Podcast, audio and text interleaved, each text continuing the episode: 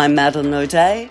I'm an Australia based New Voices member, and as I just realised today, I've been reporting on China for 35 years, having first gone there as the Beijing correspondent for the Australian Financial Review way back in January 1986. Today, I'm excited to be a guest host on the New Voices podcast to interview Joanna Chiu, who is New Voices co-founder and chair, a former China correspondent for AFP, and the author of the just released book, China Unbound. For decades, the West assumed a rising China's sole aspiration was to become rich and to one day join the club of fully developed nations. And in order to get there, it was assumed that China would be happy to play by the established club rules. As is turned out, that assumption was dead wrong. As the West adjusts to the realization that China doesn't simply want to join the existing global order, but instead reshape it to suit themselves, Western governments are struggling to know how to respond. China doesn't just want to be rich, it wants to be powerful, and how it chooses to project that power has become one of the great issues of our times. I was lucky enough to read China Unbound when it was still in proofs, and I was immediately struck with the freshness of the eye that Joanna brings to the subject of the rise of China. In her book, she takes the China story global, reporting from the front lines of China's influence operations in US, Canada, Australia, Turkey, Russia, and throughout Europe. She exposes the complacency that has underpinned much of the world's dealings with China and the urgent need for a more sophisticated, more nuanced, and indeed more ethical approach to our relationship. Welcome to the podcast, Jo. Thank you so much, Madeleine. Thank you so much for being the guest host, and thank you so much for being one of my earliest readers and earliest supporters. And your introduction and description of my own work made me transfixed. But yeah, thank you so much for coming on to be the guest host to actually interview me, which is kind of turning the tables around because um, I'm usually the one asking questions on the New Voices podcast to our wonderful guests. So thank you for doing that because it would be a bit odd if I were to be on here solo talking to myself. Yeah, I mean, what I'm saying is is genuinely the case. Sitting here in Australia, we're really so aware of, of what an important story China is and that it's not a story that's far away in China. I think for a long time there was this assumption that yes, you know, bad things went on in China or good things went on in China, but basically that was a matter for China. It wasn't affecting us directly outside of the trade sphere, for example. And I think in recent years, we've all realized that in fact, it's a much, it's a much more complex story than that. And China is really asserting itself. And I think that your book has come along at just the right time. There's no other book that I can think of that really addresses this issue head on and really talks about some of the complexities that, that comes with that. But before we get into that, perhaps I could just ask you a little bit of background about yourself, because I really felt that your personal background really informed the way you went about doing this book. So perhaps you could start by just telling us a bit about your background, you know, where you were born and grew up and, and how you, I mean, how it actually influenced you in how you went about doing this book. Well, I was born in Hong Kong in the late 80s and obviously I didn't make this conscious decision because I was a toddler, but shortly after I was in the world, the 1989 June 4th massacre happened in Beijing. And there was such a strong reaction around the world and such a strong, really strong reaction in Hong Kong because Hong Kongers are watching this when the city was still and would be for a while a British colony, but due to be transferred back to Chinese rule in 1997. So before 89, I think Hong Kongers weren't sure what to think about the coming handover. It was very much in the future. But after what happened to the students, to the protesters in Beijing, a lot of Hong Kongers just clearly became very scared. Rightly so. I mean, it was a massacre. An estimated over a million went onto the streets of Hong Kong to protest what happened because they were able to relatively safely because um, at the time, mass protests were legal. But I was actually among those early protesters with my parents. And I later learned growing up in Canada that that's why my parents decided to move to Canada to uproot ourselves from our home in Hong Kong. And we were among thousands who decided to do that, like people who had uh, the privilege to apply for immigration elsewhere. I wonder if maybe it might have been a kind of reverse psychology thing. My parents wanted me to have a life as a Canadian, far away from Hong Kong, to take advantage of all the freedoms I had in Canada. But when I kind of found out about the reason my family left and started to read about what the average person's life was like in China, just the differences were so pronounced. So I just felt this desire to understand China, understand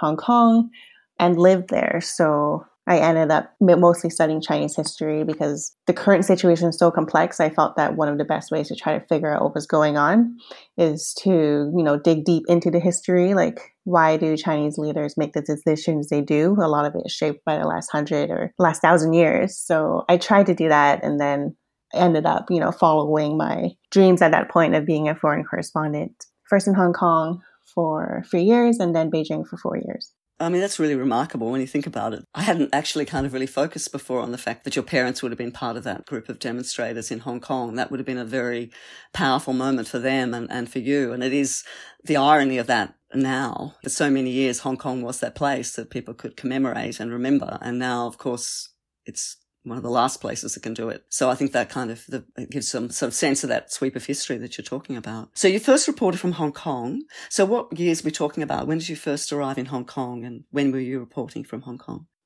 Yeah, I arrived there in 2012 as a reporter. Obviously, I had spent um, lots of summers there with my family, but reporting there, I started at South China Morning Post. And I think it was good to be a local reporter for a Hong Kong based newspaper because writing to both kind of the insider outsider audiences. So the newspaper's audience was primarily still people who lived in Hong Kong and Hong Kong was their home and ethnically Chinese. I really got to feel what you know many ordinary Hong Kongers felt. I was glad to ease into foreign correspondence that way, and then I ended up writing for Economist, like freelancing for Associated Press, and then moved to Beijing in late 2014 after the umbrella Occupy Central Hong Kong movements it was winding down by the time I moved to Beijing. And then in Beijing, reporting for German and French media, I ended up mostly having an unofficial beat of human rights and politics. So, really had some heavy, intense experiences in Beijing covering those beats. Yeah really plunged into it.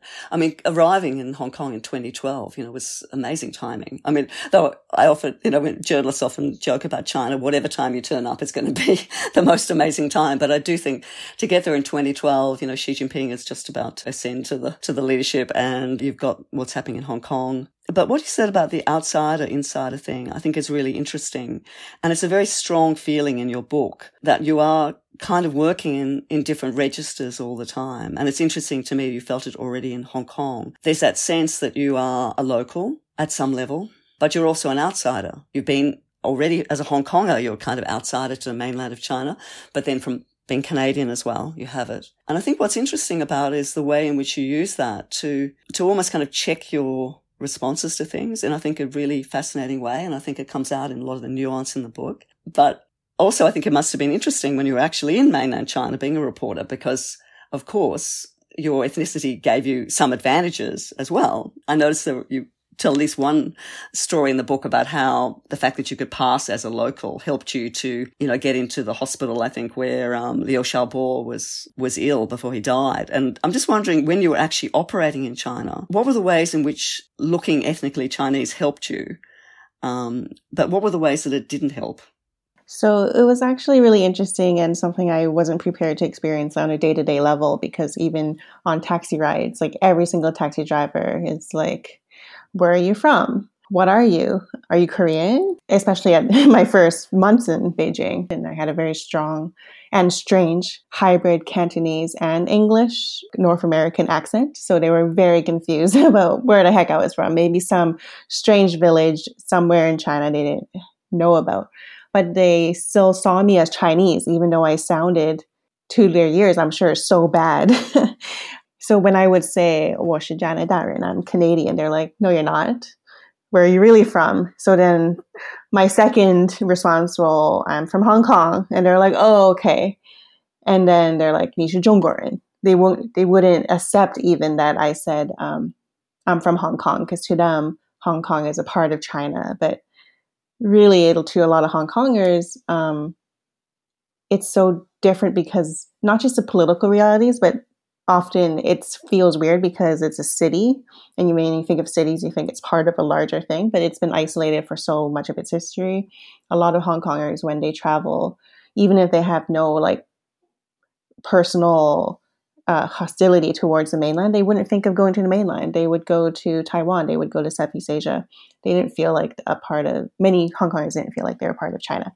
Um, so, day to day in China, I was treated as an insider whose outsiderness was rejected by basically every um, many Chinese people I came into contact with which was strange because obviously it was very helpful for reporting because most people um, didn't treat me with suspicion as they would towards many people who look foreign, who look Western. I mean, um, you have some Chinese heritage, but, and I'm sure your Mandarin was way better than mine, especially um, decades into your reporting. I'm sure you sounded like just like a, a old Beijing person. But I'm sure that the people you had to probably work to gain people's trust more than I did. But I think it's interesting what you were saying about how virtually every day you're having that kind of that experience in the taxi where you're being it's constantly being reiterated what your identity is, which I think is interesting and, and probably, you know, does affect you at some level. You know, it reminds you of that. I think that's interesting too. But we probably should move on and you know, start talking about the book and, and what inspired you to write it. Because one of the interesting things about it, from my point of view, is that when you left Beijing, I felt really sorry. I thought, oh, this is a shame. I'm not going to be hearing from Jo anymore in terms of her reporting. Like she'll be going back to Canada. She'll be writing about Canadian things. I'll, I won't hear about, hear, really hear about her stories at all. and then of course, at some level, you thought that too. You were going back, cover a beat in Canada. Then history intervened. Things happened. So can you tell us what happened that changed your orientation in relation to your China reporting? Yeah, so even though my focus was human rights politics in China, I also covered so many different things and tried to travel as much as I could in China. I just felt like four years was not enough to barely scratch the surface of what I wanted to write about. But I ended up, you know, needing to leave Beijing because I developed asthma, very strong reaction to the pollution there. So I, I felt like I was leaving prematurely and wasn't very happy about it. But within months after my return to Vancouver, Canada, uh, Meng Wanzhou, the chief financial officer of Huawei Technologies, was arrested, a surprise arrest in Vancouver airport. And this was Canadian police doing so on the behest of the US Justice Department, which wanted her extradited to face fraud charges in the US. And this was a huge, suddenly, this probably the biggest international story, just blowing up. China felt it was almost an act of war from the US. Definitely, it was a major part of the trade war. China felt that the US was kind of using Canada to really challenge Beijing. And even though Huawei was a private company, weeks after that, I heard in the morning that my, my friend, the former Canadian diplomat Michael Kovrig, was missing. I guess by that point, because I had covered all of these diplomatic tensions related human rights issues, because it wasn't the first time a foreigner ended up being in a kind of like a hostage political pawn situation. I kind of felt at the time it was going to be a kind of a terrible outcome for him. And then another Canadian, uh, Michael Spavor, was also arrested. And it, it soon emerged because Chinese officials pretty much said as much that it was retaliation to put pressure on Canada to release Meng. That's what it wanted to do. So, so suddenly I felt the China story was not a chapter of my life I could leave for the talented journalists in China to tell that it was actually a very global story affecting foreigners, affecting multinational companies, affecting multiple Western countries' relationship with Beijing because what happened was so just aggressive that it wasn't just Canada and the US that was affected. I think all countries around the world had to kind of rethink by that point, even though there were a lot of signs before that China's foreign policy, that China, what China is willing to do to get the results it wants to see, could be pretty shocking. So I set out to try to understand what led to the current state of affairs, which is kind of informing the subtitle of my book, A New World Disorder. Like what led to this point where suddenly all of these countries, definitely Canadian government felt very unprepared and still uh, Canada has promised that it would recalibrate its uh, approach to Beijing, find a way to to prevent things like this happening, but hasn't come up with any new plan. I think one of the things in your book that is really was really quite shocking to me in a way was the fact that that it seemed that Canada still is kind of struggling to find a more, you know, like sophisticated approach to the problem of China that in some senses you feel like one feels reading the book that diplomatic and government level, they're still a bit in denial about it, that there really is a problem. I mean, there's obviously a huge problem. There's the problem of the two Michaels and Meng Wanzhou, but there's almost kind of a sense of, oh, but the rest of it could be the same, you know, business as usual, which is obviously not the case. But you're right that it was a huge shock around the globe. And I think that that particular event in Canada had incredible resonance, just reverberated around the world. And you can see how since then, many, many countries have tried to, to really focus on how they're going to deal with the. It's now become the problem of China rather than a relationship. To go back to that, I mean, it's, it was a very, as a journalist, it must have been quite an interesting moment because you are, it's absolutely bringing home to you the fact that the China story, you have not left it behind. It's basically just come to your country and just grabbed you. And it's grabbed you at a very personal level. The fact you actually know one of Michael Kovrig, obviously makes it more poignant for you as well. So that's, I think that's also interesting. And I think that's something that does also come across in your book that you, that you are feeling these things at a, at lots of different registers, you know, at a, at a, kind of personal level, at a kind of a journalist level. You're trying to see it in many different registers, including an ethical level, which I think is really interesting. And maybe we can talk about that in a bit. That it's not just a question of solving the immediate problem of, you know, what do you do about Huawei or what do you do about, you know, these different problems with China, but it's also a question of how much China is actually challenging us to look at our own institutions and way we do business and to understand that there's been something that's not been particularly ethical or transparent or robust about the principles that we've been applying too. So I think that's interesting as well. But anyway, so the China story is global. You discover that in the most obvious, you know, most extraordinary way, sitting there in Canada. And so was it pretty much soon after that that you started thinking about writing the book? Definitely not. I didn't think I could tackle such a big, big questions in a book. I felt it was my duty to try to provide more nuance and context because I was one of very few, maybe the only, I think, Canadian journalist who had re- so recently returned from underground coverage in China. So I was really busy just kind of covering the news and writing analysis pieces. But then it, it was a Canadian publisher, Anansi, who reached out to me like, you should write a book about all of this. When I thought about writing a book, I imagine it would be on a very specific topic, this one city in China or this one trend in China. I didn't felt like it would be the biggest international set of questions about, you know, like it's very a huge set of questions. But I felt it was necessary because it's so relevant to any person around the world and it would be helpful to have a book that tries to provide as much perspectives and context and case studies of different countries' relationship with Beijing as possible because if you're only looking at the headlines day to day, it's hard to step back and think more deeply about these issues. And thanks so much for articulating so eloquently those ethical questions and how I was always checking myself at different registers because I am Chinese, although I identify more as a Hong Konger, but I can also see things from mainland Chinese perspectives where many people feel like the criticism about their government can be so extreme and hyperbolic and at times without taking into account the context of what's happening. Like, why is it such a grave insult that Meng was arrested? Why was it seen as such an act of hostility to Chinese leaders to the point where they felt like they had to do anything in their power to to get her out. Why was her arrest actually seeming to threaten the Chinese government's legitimacy with its people. I, I just, it was, there were big questions.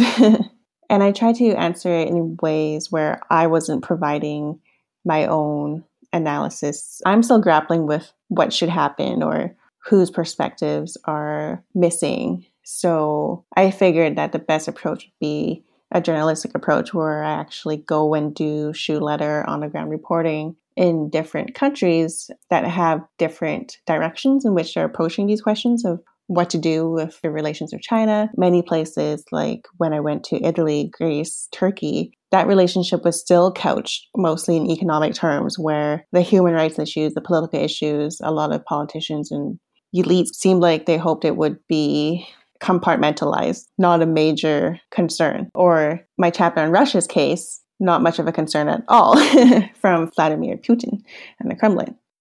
I think the case study approach is, is works remarkably well.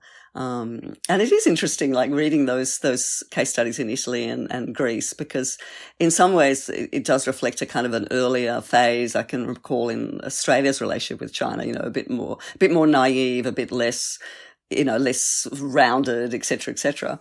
But I also was kind of struck, actually, particularly I think in the in both cases of Greece and Italy, but I think particularly in Greece, that there was also a bit of a sense that didn't matter as much to them as as we thought. You know, like from the outsider perspective, you can look at the Greece thing, for example, and a lot of people talk about that and they go, "Oh my God, the port of Piraeus, you know, Belt and Road, you know, here's Greece. They're just like bowing down to China. It's terrible." But then when you look at your case study, you see that yeah, they're getting into something, but they know what they're getting into, and to some extent, you can also see that they got a better offer from someone else. They just drop it, which makes their relationship with China in some ways feel like it's a transactional phase where you feel like they could they can make an escape from their relationship in a way that a country like Australia, for example, which is so bound up with China, can't.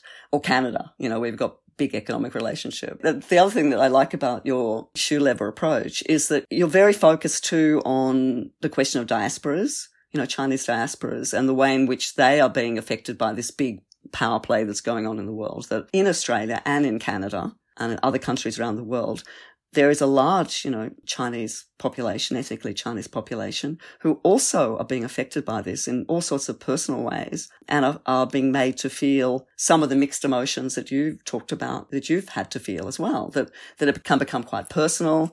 In some cases can become quite threatening. And I think some of your case studies about the way in which, uh, yeah, the diasporas are being put under, under pressure are really interesting and they're not being given support by their own governments. So they're kind of left in between. There are many different kind of facets to this. And then additionally, uh, talking about the China story being global, this overlapped with the COVID 19 pandemic starting and originating in China. And there was already this growing international, in some places, like you said, not in all countries, all not in all Western countries, um, like Greece and Italy, but uh, at least in the US, Australia, Canada in 2019, early 2020, there was already this growing distrust and unease about Beijing that was leading to some people completely, to, in my opinion, taking the wrong tack, which is to be fearful and xenophobic and to lump Chinese people with the Chinese government. You you hear people talk about uh, Chinese citizens as if they are all like robots that support and what the CCP is doing, and that are all just like rapidly nationalistic, uh, rather than you know 1.4 billion very complex individuals.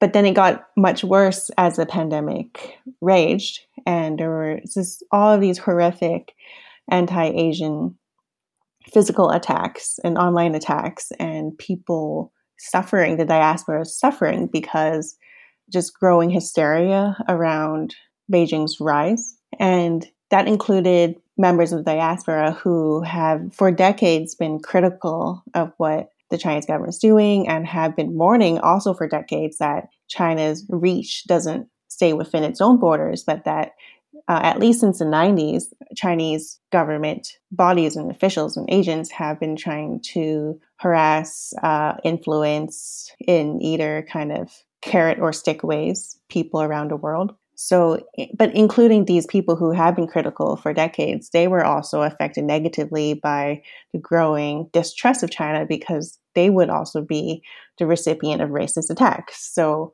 reading this book, it was like I was just kind of plagued with uncertainty and doubt that I'm I'm critical, but I really, really don't want my book to be an excuse for yet another wave of racism or another excuse for someone to decide to just be really just anti China in a very umbrella, broad kind of way. So I hope I achieved it where I was nuanced and I, part of my solution to wanting to avoid xenophobia was to highlight the voices of the diaspora, which I feel is often missing in many conversations, even though in all of these countries are often the most qualified to speak on potential solutions. Oh, look, I think, I mean, absolutely, I think you succeeded at that. And there certainly are books out there that, that play into that xenophobic, frankly, sort of racist approach to the China story. And I think it's absolutely the case, and this is something that comes out quite clearly in your book, that the diasporas are put, they're kind of the classic sort of meat in the sandwich. And, and certainly in Australia, we saw that. We saw a, a rise in racist attacks during the COVID last year, particularly. And we've seen some quite ridiculous things where people in the a diaspora community in Australia who've been absolutely involved in critiquing China and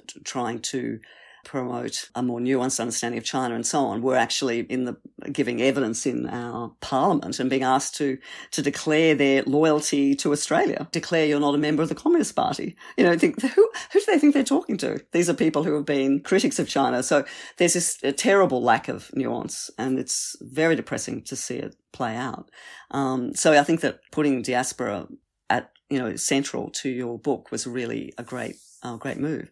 One of the things I liked about your book is the sense that you were talking, not just that you were talking to different groups, like you were talking diaspora community, or that you were going and actually being on the ground in these different places where China was, was exerting its influence and actually being there rather than being just on the phone.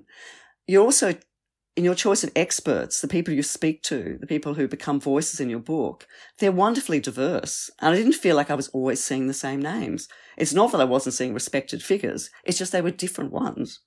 And I, you know, was very aware of the fact that, you know, you, you were speaking more to women, you were speaking more to people of um, Chinese ethnic background and so on, which just gave the book a kind of richness and a sense of it not being just, not being tired.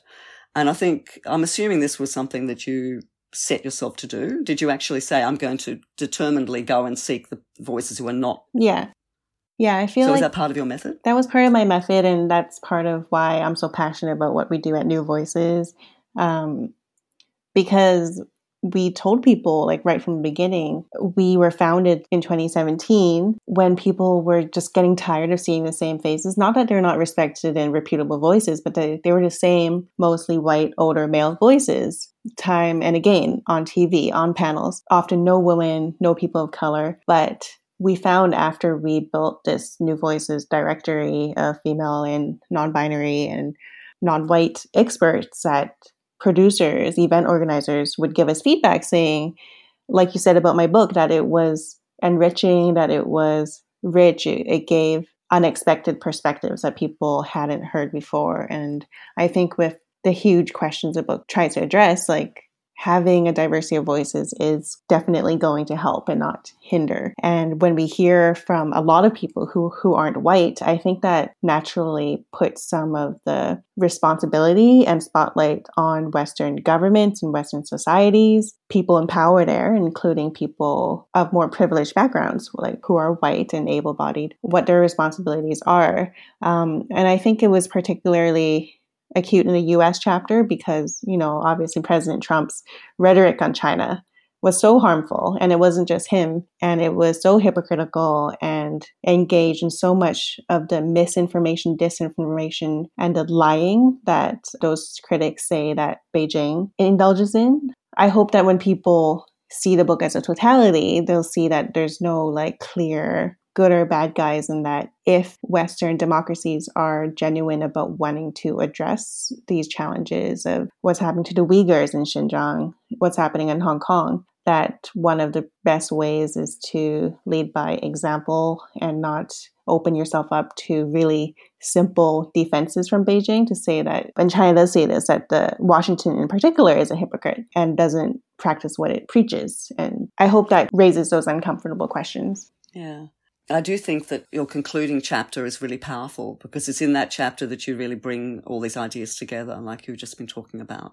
The question of China, it raises really uncomfortable questions about our own societies and the fact that we can't continue to have this idea, which I think people did have for a very long time, that somehow the West was this club of people who had just worked it all out You know, we had the best systems, the best economic system, the best democrat, you know, political systems. And really the best aspiration for China would be to join our club, play by our rules and be more and more like us. And that is still pretty much the kind of attitude you do feel that's, that is behind a lot of what people say in the West about the relationship with China and feel a bit offended about the fact that China wants to to try to create its own rules or create its own order, global order.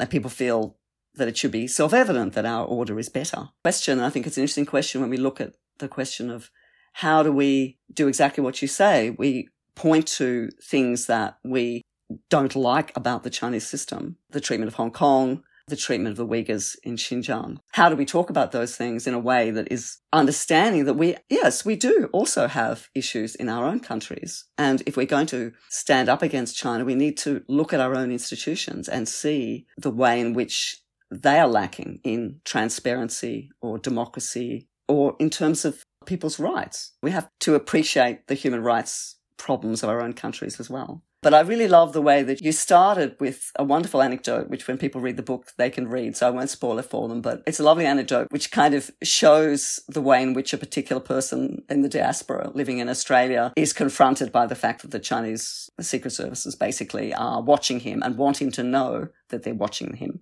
And he kind of stands up to them in a way. And in standing up to them, he sees their weakness in a way. He sees himself as being under threat, but by standing up to them and confronting them and looking them in the eye, that's empowering and it leads to certain results for him personally.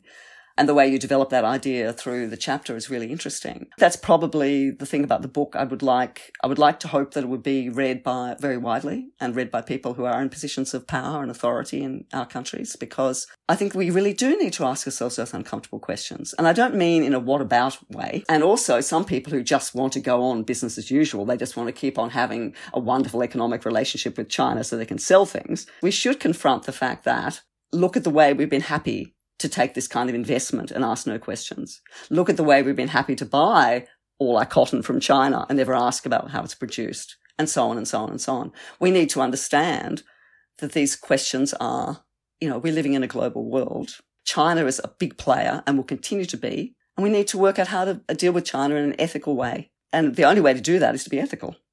And just to add another example to, to your list, feeling that countries like Canada, Australia could benefit financially from welcoming immigrants from China, international students from China who contribute billions to their economies, but not have any strategy to think about how to protect this population from what has been apparent for, for decades that these types of populations have been warning about that uh, China's monitoring and intimidation follows them wherever they go when they're attending school in Quebec in Canada that um, they would get these threatening phone calls and that their parents would be menaced uh, back in back in China for what they're saying as an international student. I think the West has been very content to get all the benefits without thinking too hard or devoting really any resources to uphold the ethics that they purport to uphold. I mean, that's a very important point and one that has definitely been brought home in Australia very strongly over the last couple of years. That the two points, you know, the the sense that you know we've been happy to take all of this, all of these benefits, and really, as you say, do virtually nothing um, to protect our local diaspora population. But also, it's certainly the case with the students that we have not, we haven't made any of the kind of efforts to protect them that we should have done, and that's become very obvious. The need to invest in that. So I think that's another issue that um, hopefully I think that one is coming a bit more to the fore now and can be hopefully addressed in a way that isn't just doesn't promote more xenophobia and kind of Asian, anti-Asian feeling. I think that getting that balance right is really important. And that's where, you know, you need a kind of, you need a dedication from a gov, you know, from governments around the world to, to be dedicated to that. I think it's interesting that people have been trying. I think journalists are trying to do it now. You do see sometimes at a diplomatic level, government level, they try to do this too. Try to distinguish between China as a kind of global entity and the Chinese and to understand what you were saying before that, you know, you've got 1.4 billion individual people and they're not a kind of mass. But I think even in that conversation, people are still finding it a bit hard to, to know how to have it in a way that isn't just, again, just used as another kind of rhetorical device. But probably the answer, I don't know whether you agree with this, but it seems to me the answer, a lot of the answer is to do with listening more to the communities, maybe the Chinese communities in our own countries. And that still is not happening. Like, I don't know what it's like in Canada. What's, the, I mean, what is the political representation like? Do you have a lot of people of Chinese Asian background in your parliament or is it still? No, very, very little. So similarly in Australia, like very quite a large population, especially in the cities, but very little political representation and not attempts to recruit people of Chinese background or with experience in China in foreign policy and consulting roles. And it, it, seems like such an obvious solution to the problems we have that we should have people who are knowledgeable, you know, regardless of their ethnicity in these positions to make a difference. But looking at the analysis of Biden's group of advisors, foreign policy advisors, you know, very little China experience. So it becomes abstract. It's hard to really understand the issues head on and intimately. Yeah, I think that's definitely the case here too. And you see it in the media as well. But we should talk a bit more about some of the kind of nitty gritty of writing the book and some things you learned while you were doing it. So you did have the, the great experience of having a publisher um, actually approach you so that was great. So you didn't have to go out looking for a publisher. How quickly did you make an agreement with them about what the scope of the book was going to be like? And, you know, did you feel powerful in that relationship? How did it go? Yeah, I think we moved really quickly. At the time, I was like, this is quite a rush. They wanted the book published within two years. I got the book deal in early 2019 it was almost like like we were psychic knowing that within a year of me you know starting on the book this global pandemic would happen that would affect my plans of travel so it turns out that i did most of this country to country case study reporting in europe australia and i went to the us and different parts of canada in 2019 the only place that i planned to go to that i didn't go to was russia and I ended up delaying, delaying, thinking that the pandemic would end soon and then I would be able to go to Russia as planned. That didn't happen. Instead, I think it was fortuitous. I worked with two really talented Russian journalists on the ground instead.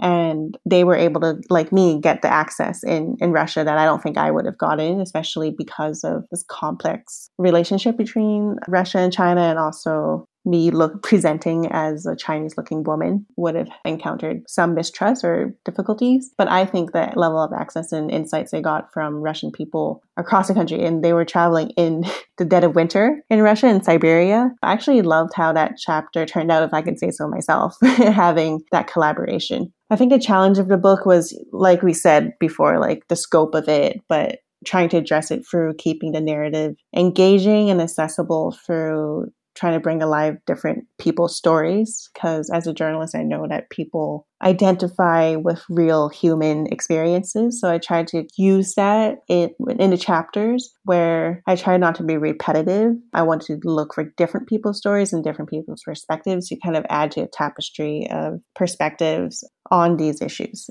Another big challenge was in each country providing concisely both the historical and the political context within that country and that country's relationship, historical and contemporary, with China. I mean, I think I was like pulling out my hair trying to write this, where it's so hard to do it concisely and with nuance when you have. I felt like I didn't have enough words. The book is over 300 pages, but so much had to be packed into each chapter to have a hope of trying to capture the complexity of each country's ties with China. I think you're right. I mean, the word tapestry is a nice one because you definitely um, do that very well. That thing of using individuals um, to sort of start bringing the story to life, and then interspersing that with this more kind of narration as well, analysis. You're absolutely right. I think people are, you know, if they're going to sit down and read a book, they want to feel like some kind of personal engagement with the people in it. That's what people want, right? So I think that that's something you've done very well you must have had a pretty strong structure in your head. Did you have a strong structure in your head from the start? Like you had the different countries, you had a sort of sense of how you were going to cover the globe. Is that was that right, or did the, structure kind of develop while you were writing? I sort of had, you know, a plan of what I would try to do, the, the questions I had in each country. But the overall structure of the book kind of emerged itself, where I grouped the middle powers together Canada, Australia, Italy, Greece. And then the first part of the book kind of provides a grounding of my time, my seven years reporting in Beijing and Hong Kong, because I wanted to start with the on the ground perspective from China and from critics within China. And then kind of spiraling outwards towards uh, the West and different Western perspectives, including perspectives that aren't what we're used to being Canadian Australian, which is nowadays it's quite critical, including perspectives from the West that still seeks to expand ties and to have as strong ties as possible with Chinese companies and the Chinese state. So I felt that was interesting to me because you can get kind of stuck in a bubble and not really understand different perspectives. Like the Greek ship owner, why is he so enthusiastic about Chinese investment? Uh, the Greek real estate developer, and how he said he doesn't care if it's penguins from Antarctica. If you have money, come to Greece. They're very so pragmatic. yeah, I love that.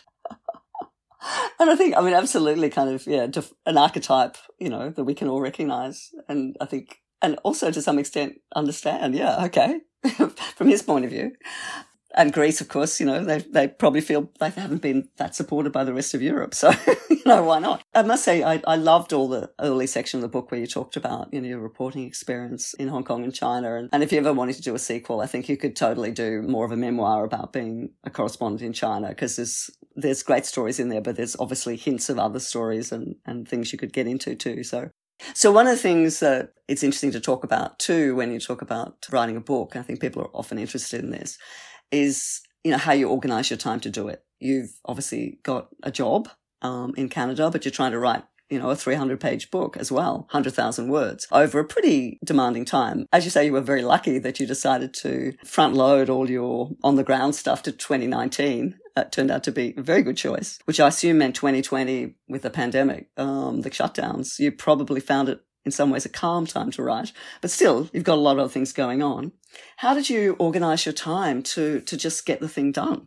Yeah. So the pandemic, one of your fellow advance readers of the book is Jan Wong, the first Canadian correspondent to Globe and Mail in Beijing of Chinese descent. And she told me the pandemic is not a writer's retreat.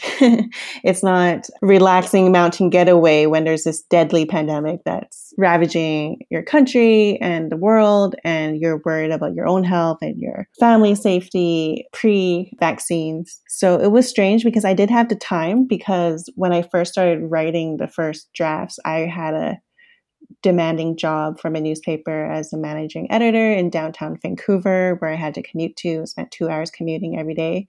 And then after work, which often was, you know, 10 hour days at least, I would have to try to find time in the evenings to do some work. And it was an expensive uh, motivational tactic, but I would go to a different nice coffee shop every evening. I would go to happy hours where there was also good Wi-Fi with my laptop and I developed, you know, obviously burnout at different points, trying to juggle all of it. And at the same time, also working on New Voices, which is my passion project with this community that's so lovely. I, one of my breaking points was I was having dim sum in Vancouver with my parents and I don't know, I think they asked me to do something and then I just snapped. I was like, I can't do it. I'm trying to help run a nonprofit and a newsroom and write a book at the same time. I just kind of like really raised my voice and uh, people were just staring. And I think I needed, after that, I had to be like, what can I cut from my life? How do I handle this workload?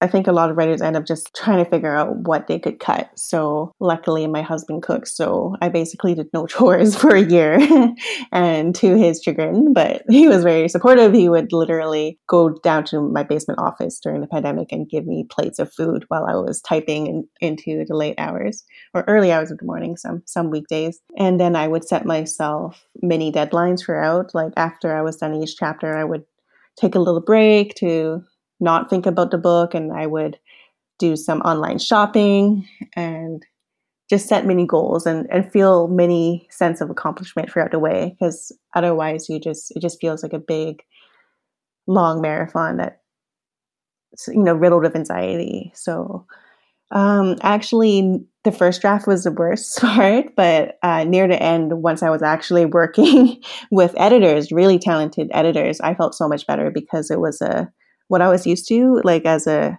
newspaper journalist, a, a team effort again, where these editors who had these eagle eyes for facts and they would know if I repeated something, you know, 200 pages apart. They would ask questions that really helped me figure out what I really wanted to say. Yeah, definitely the lonely part is when you're trying to get that first draft down. But afterwards, if I could tell people in the beginning phases of writing a book, it gets better. the revisions are, to me, they were way better because it wasn't so daunting anymore. And I had people giving advice and their own feedback. Like, how did you feel writing your first book? Like, your book is also very broad. Yeah, I mean, I I absolutely agree with you about setting kind of mini mini goals. I think that's really important because yeah, it can it can feel very overwhelming the sense of a long project stretching ahead of you. I actually a bit completely differently to you. I I started to write the book with no publisher and no agent. I I was determined to write the book, but I just I couldn't get myself. I was in China working, and I just could not get myself into a into a headspace to actually make a pitch to anybody or to even explain it to anyone outside my own head and, you know, my own partner about what I wanted to do. So I ended up doing the kind of the reverse of any kind of advice I'd give to anyone, which was give up my job, you know, look at my savings, work at how much time I had, left China, came to Australia and just sat down with a kind of empty page, you know, the empty computer screen and started writing from there. But I was really um, fortunate, like you, to have a really supportive partner. And I found that a thing that really was helpful to me when I was writing was, as you say, the kind of the mini goals very early on, a friend told me about some advice that she'd read that if you're trying to be creative, you can't be creative for more than 90 minutes at a time. And I thought, oh, okay. So instead of doing what I've been doing for a while, which was sitting down at the start of the day and trying to write all day and finding I wasn't getting anything, I started doing this 90 minute thing. And for me, it was like a magic thing. I never try to write for more than 90 minutes. And actually 90 minutes is, it's an eternity, actually. but I find if you sit down and you think, I've only got an hour and a half here and you switch off the internet and you're you know you're quiet, or in my case, listening to um, movie um, soundtracks. I found very useful, and you just have ninety minutes. Then at the end of that, you can go and do something else, like you said. You know, so yeah, like I I did the wrong thing in terms of, in a sense, in the terms of not starting with a publisher and a contract or an agent or whatever. But for me, it worked really well because it meant that I burnt all my bridges. I had to write it. So it was good for me from that point of view. But then to set really mini goals. So in every given day, and I still find that with writing, I never say to myself, you have to sit there all day and write. I always say 90 minutes, start with 90 minutes and see how you go. And that, yeah, that does work. But editors are really important. Yeah but yeah, like your brain can't handle being creative and writing all day. And that's also why I felt so burnt out at the beginning. I would set like goals of writing every evening and writing every weekend and not give myself any breaks. But that just doesn't work because you you spend all day, you know, on the same paragraph editing it over and over again. Once I was kinder to myself, I actually was more productive where in the evenings if I was tired, I would do more low bandwidth activities like organizing my interview notes or really, really roughly outlining, not expecting perfection and beautiful sentences coming out after a long day when you're tired and only expecting and planning to write when I knew I would be energized and alert, like after a nice walk. Just kind of being aware of your energy levels. I think that's helpful. I think that, I mean, that word kindness is really important, being kind to yourself.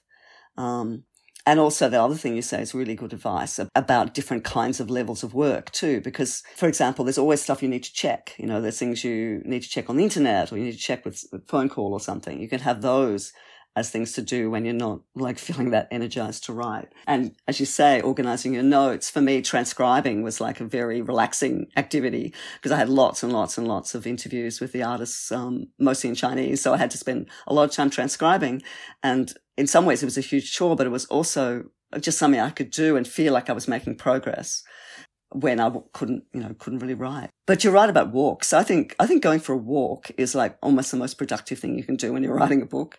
You know, when you get to a point, um, to go out and actually just be in nature I'm not sure whether you did this, but for me, there was quite a long period where I wasn't showing my draft to anybody, but I would go out for long walks with uh, my with my husband, and we would talk about. I would say, "I'm planning to open each chapter like this," or "I or I just written this thing," and I wouldn't show him the actual words, where it would become a kind of thing of like always editing the words. I would talk about the concept or something, and that would be really helpful.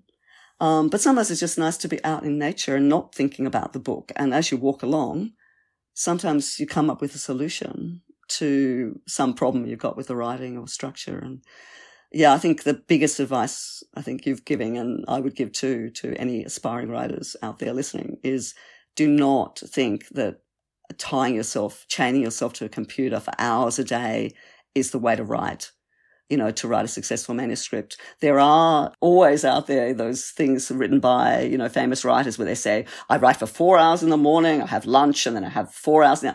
Yes, a John Le Carre. There are people who can do that. But most writers, it's not like that. You are not a writing machine. You should find your own ways of disciplining yourself. And if that's just writing for half an hour a day or it's only writing on one day of the weekend or whatever, you do what makes you productive. So yeah, I think that's really good advice. So now you're actually in that wonderful position of having your book in your hand, and it's an incredible moment. When you open that box of the books that your publisher sends you, it's just the most joyous thing. Stroking the cover, looking at it, it's wonderful. But it, it reminds me of the fact that, you know, one of the reasons why we write is because we've been inspired to write by reading other books. And I thought it might be nice to get some recommendations from you about, and I'll give some as well, about books about China that we found inspiring or we think people should dig out? So, we're talking about the voices of people of Chinese diaspora or Chinese citizens themselves. And two books that I think were very strong in recent years was one of our New Voices members, Karoline Kan. She's a Chinese citizen and writing for international media. She wrote a memoir about her family and her life, but she wrote a memoir under red skies about her three generations of life loss and hope in China. So that's a recommendation. And also a more recent book that I'm just starting um, is from another New Voices member, Shen Yang. And she wrote about being an illegal child in China. So her family had already had one child, but they had her. She was one of many children who were illegally existing under fake IDs. Her experiences are very interesting about something that still is a reality today because now there's a two child policy and they're, they're thinking about increasing that, but there's still a restriction on number of births, which means children who are born out of that end up in this if you're not rich enough to pay all the fines and jump through all the hoops, they, they end up in this limbo yeah, I think that both of those books sound great. Actually, I, I agree with you that, it, like, I also want to recommend a couple of books that give you a sense of the sweep of, of Chinese history too. Neither of them are, are that new, and actually both of them are novels. There are two that I particularly want to mention. One is um, Ma Jian's Beijing Coma, which came out a few years ago now, and it's it's basically a book about Tiananmen Square, but it takes the story from that moment, which is an incredibly uh, pivotal moment for the character in the book, through to basically to the present day, to the to um, to when he stopped writing the book, and it's to me one of the uh, when I read it, I thought this really just embodies the China, the development of China that I've seen myself over the years since Tiananmen. It really felt so strong and so real, and I thought his novelistic approach was so brilliant. The other is um, a Canadian writer called Madeleine Thien, and she wrote a book called Do Not Say We Have Nothing, which is a wonderful book where she, she takes a sort of family story from the sort of establishment of the People's Republic of China, 49, through to, again, to the present day, telling it through various family members. And it's incredibly poignant tale. Again, Tiananmen Square is a kind of pivotal point in the book which I think it is a pivotal point in Chinese history. Um, and she takes a particular personal approach to that too. And it, with these two books, you really have a sense of the loss and the tragedy of Chinese history. But also it's the persistence of, of people's dreams and hopes for the country and the sense of people throughout the world, really, you know, in diasporas and within China who dream of a different kind of future. So I think they're both wonderful books. Um, I'm going to cheat a bit and actually put two more in. There are two books that I just loved, um, non-fiction books too. There's, there's one by a Hong Kong writer, um, um, Lee Ching Kwan. Um, she wrote a book called Against the Law and it was some studies she did in um, in China in the 1990s, and it's about the way in which workers adapted in the kind of Rust Belt in the north and in the kind of Sunshine Belt in the south to the new economic policies. Um, so post Tiananmen Square in the 90s, the policies that, that transformed China economically, and it's the most brilliant book like you, she's, it's very much about case studies. It's about talking to individual people who've gone through that period. And I learned so much about what that transition decade was from her. And the other is Jonathan Spence, who I read before I went to China in 1986. I read one book really. I mean, I read lots of books, but there was one book that I read that's I still have on my shelf today, which is a book called Gate of Heavenly Peace. It's basically about the sort of drive within China for democracy, really, but up until about the mid 80s or early 80s. And it's just a fascinating background account of, of China, you know, China in the 19th century, the 20th century, the way in which many, many people have tried to make a better China in China. And it, it has reminded me over the years that the China that the Chinese government is constantly trying to portray, a China that doesn't believe in such notions, is just not true. So, yeah, anyway, I just I think that it's it's it's a nice thing to have books that inspire you by you all the time. And so, um, even though I'm working on a different project now, I have a whole uh, kind of bookshelf full of books um, that meant something to me, and those books are all there. And I sometimes when I'm just looking for inspiration, I just look at the, I look at the spines and think, look all these wonderful books. You know, they really yeah they inspire you. And definitely, your book was something that inspired me when I was writing. Oh, well, thank, thank you. I mean, it's been an absolute pleasure. And to be so so impressed. It was a challenging project and you really you pulled it off beautifully. So, you know, congratulations. Thank you so much, Madeleine, for being so generous. And I would encourage all our listeners to read the Phoenix Years and whatever you're working on next and your past articles too, because I think they're a good complement. So I love it. So thanks again for all of your support. Thank you so much for being in the chair today, Jo. It was so delightful and to talk about your book, which I honestly believe everyone who's interested in the China story should read.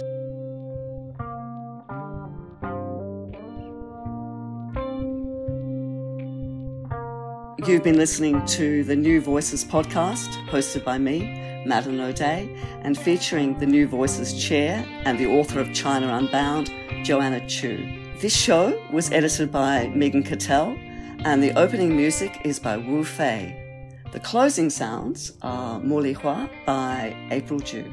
Follow us on your podcast app to make sure you don't miss even one episode. We're also on Twitter at New Voices. We're on Instagram at New Voices underscore network. And we've got a website, newvoices.com, where you can find all those links and our podcasts and we hope to have you with us again soon. Goodbye.